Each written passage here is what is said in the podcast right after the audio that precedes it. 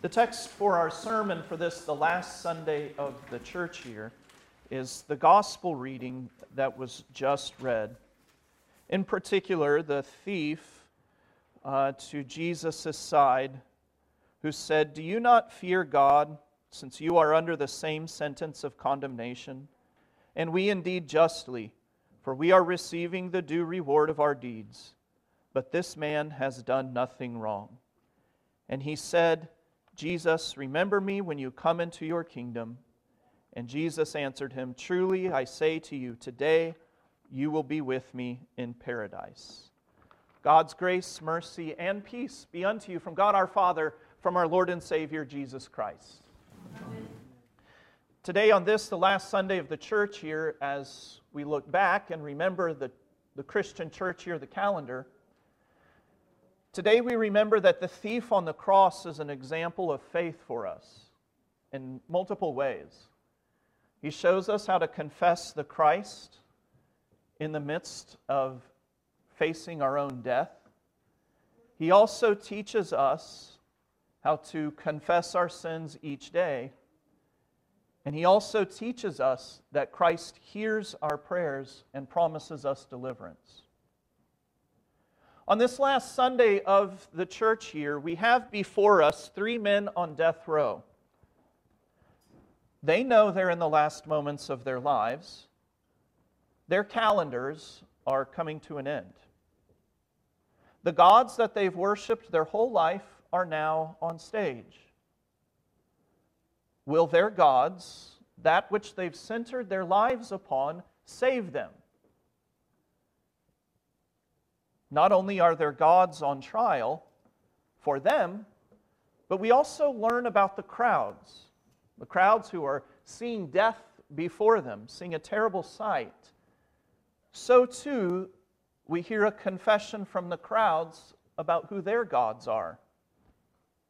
You can hear the crowd as they shout, Confess who their God is a lot of times that's, well, that is when we call upon our gods. When we invoke their name is when we are facing certain death. What is it that the crowd fears most? As you listen to them shouting and yelling at Jesus and these two thieves, they fear suffering the most. They fear death the most. Listen to what they say. They, they say, Save yourself and save us. You are suffering. If you are a God, if you are a God worth anything at all, you'll be able to end suffering, and then you'll be able to end suffering for us. When they say, Are you the anointed one? Are you the Christ? If so, come down off that cross. They want Jesus to come down off the cross without dying to avoid all suffering and death. And this is why the Roman government, which was very spiritual, they had gods of many numbers. This is why the Roman government, and all governments for that matter, use the death penalty against criminals because death is the ultimate power play. Who's going to save you from us? We are the God. When they mocked Jesus, they were saying, Your God can't stop Caesar. Look what Caesar's doing to you. Call upon your God if he is really a true God. If you are a king, save yourself. Because you see, unbelievers and pagans, they hate crosses. They hate crosses because cross brings suffering. And I don't think our world is too different nowadays either. What is the worst thing that can possibly happen to a person now, in the opinion of the world? They suffer. They suffer, and then what is the end? Death. They hate suffering and death because they fear that more than God. So, what is their God then? What is the God of those calling to Jesus to end all suffering? It, it sounds nice, but their God is pleasure.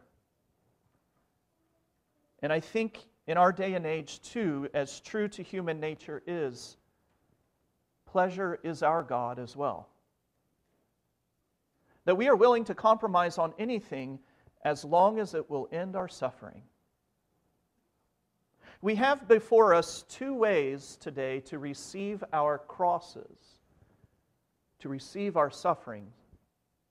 First, there is the way of unbelief, there is the way of unrepentance where we want to leave our crosses.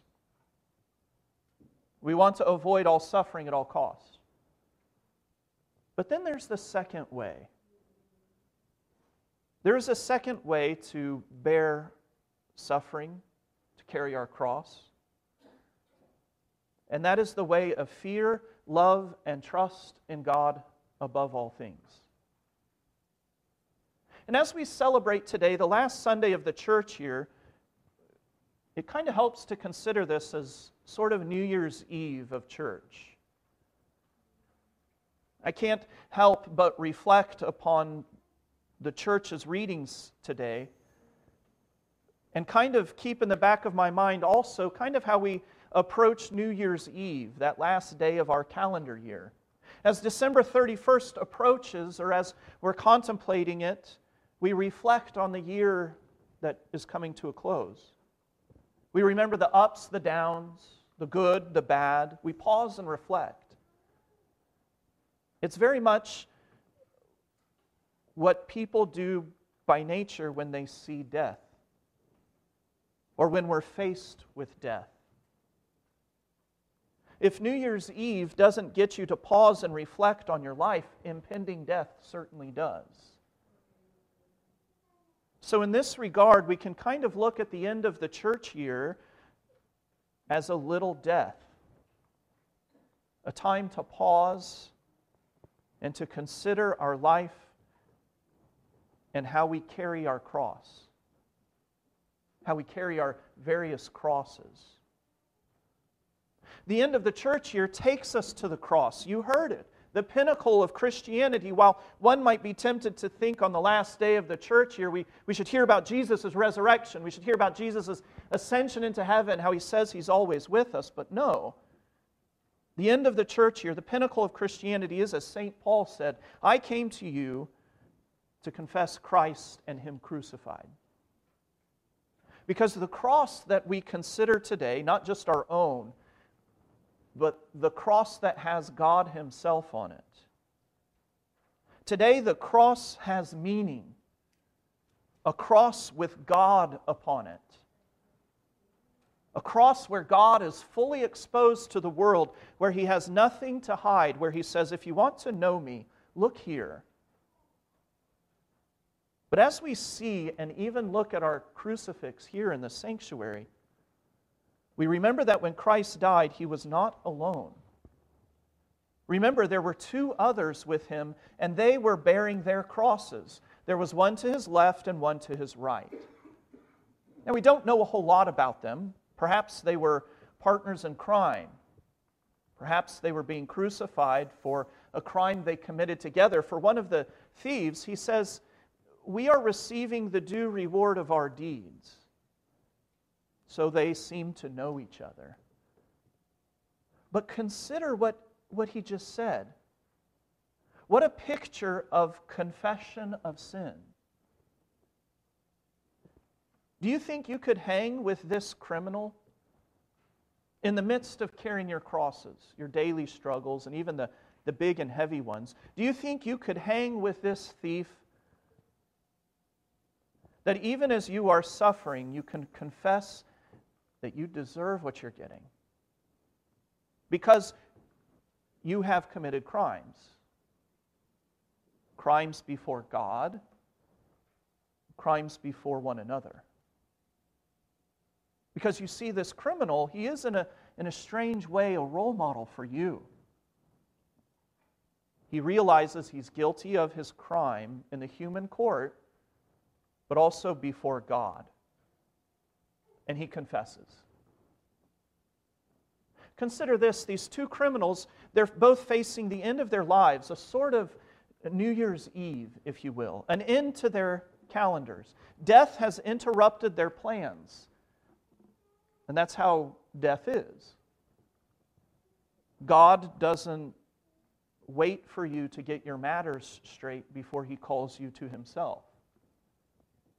God doesn't plan your death around your golf game or your vacations. These two criminals did not have this date on their calendars. They would not see the sunrise.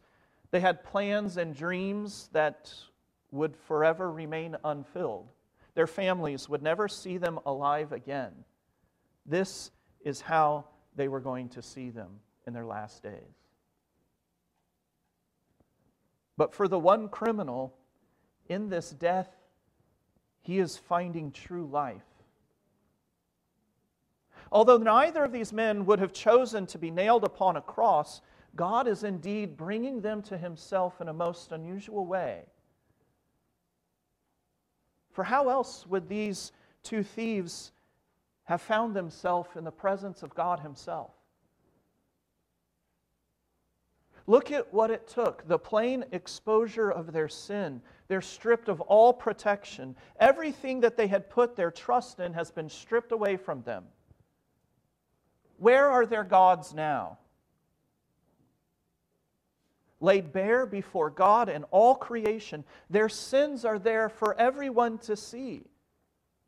I mean, we do everything we can to hide our sins, to run away from them. We have a disagreement with a fellow Christian or a friend of ours or family, and the problem is always them.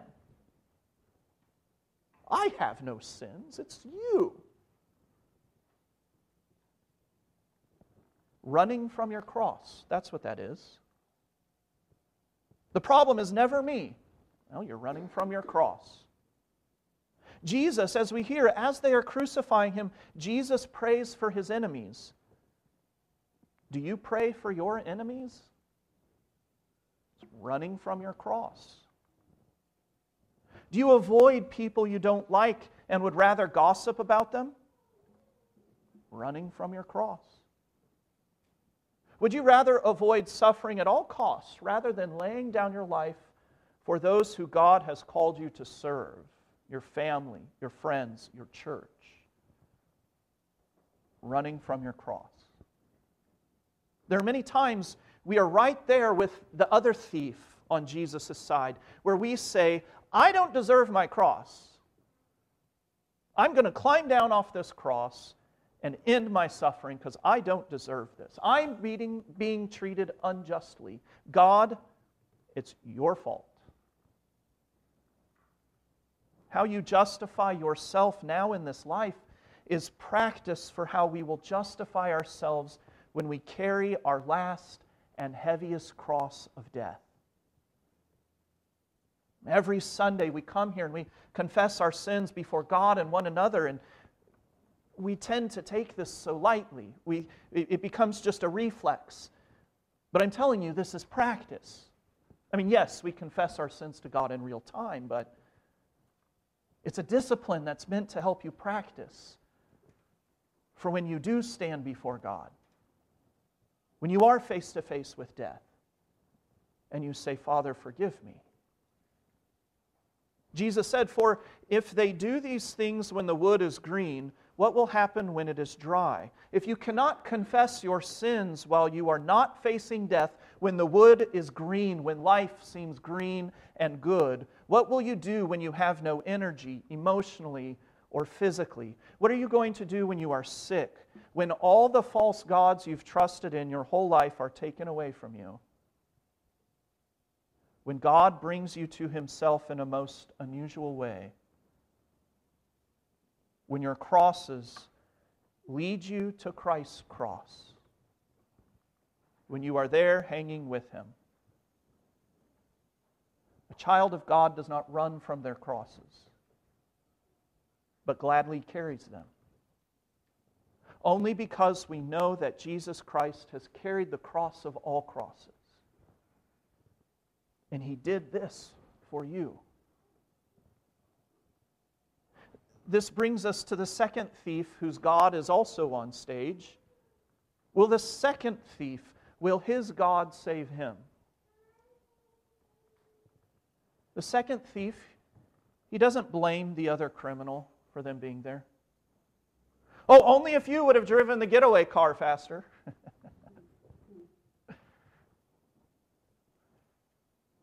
he receives his cross with faith in who Christ is. He confesses he does not attempt to justify himself, but he lets his God save him. He lets his God speak on his behalf. While everyone was worried about this life and avoiding suffering and death, the faithful thief avoided the true death of unbelief. For that is the worst thing that can happen to us. Suffering is not the worst thing, but unbelief is. The second thief avoided the true death by dying to sin.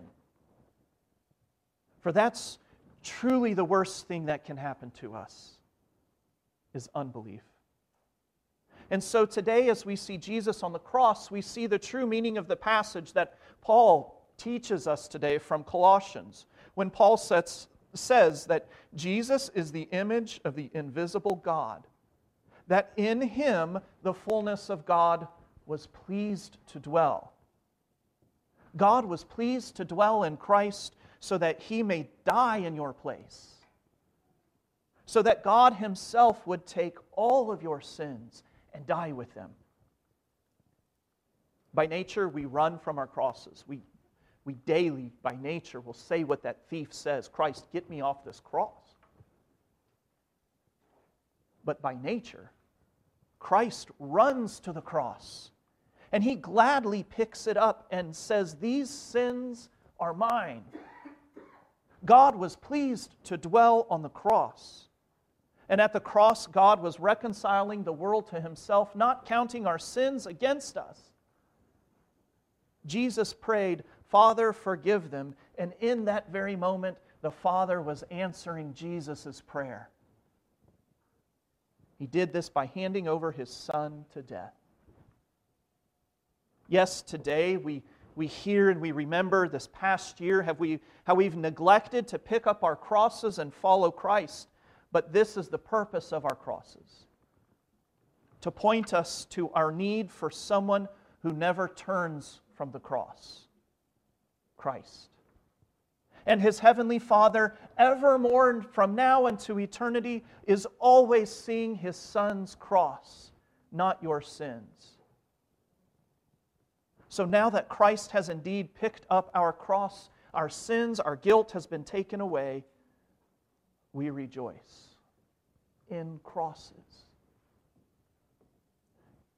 Since the death of Christ has paid for our sins and delivered us from all guilt and danger, no longer are you guilty for dropping your crosses. You are forgiven. You are dead to sin, but alive in Christ. And if you think of it, each of us has had our own little personal New Year's Eve at the baptismal font. St. Paul says that in baptism we were crucified with Christ in a death like his, so that we have a resurrection like his.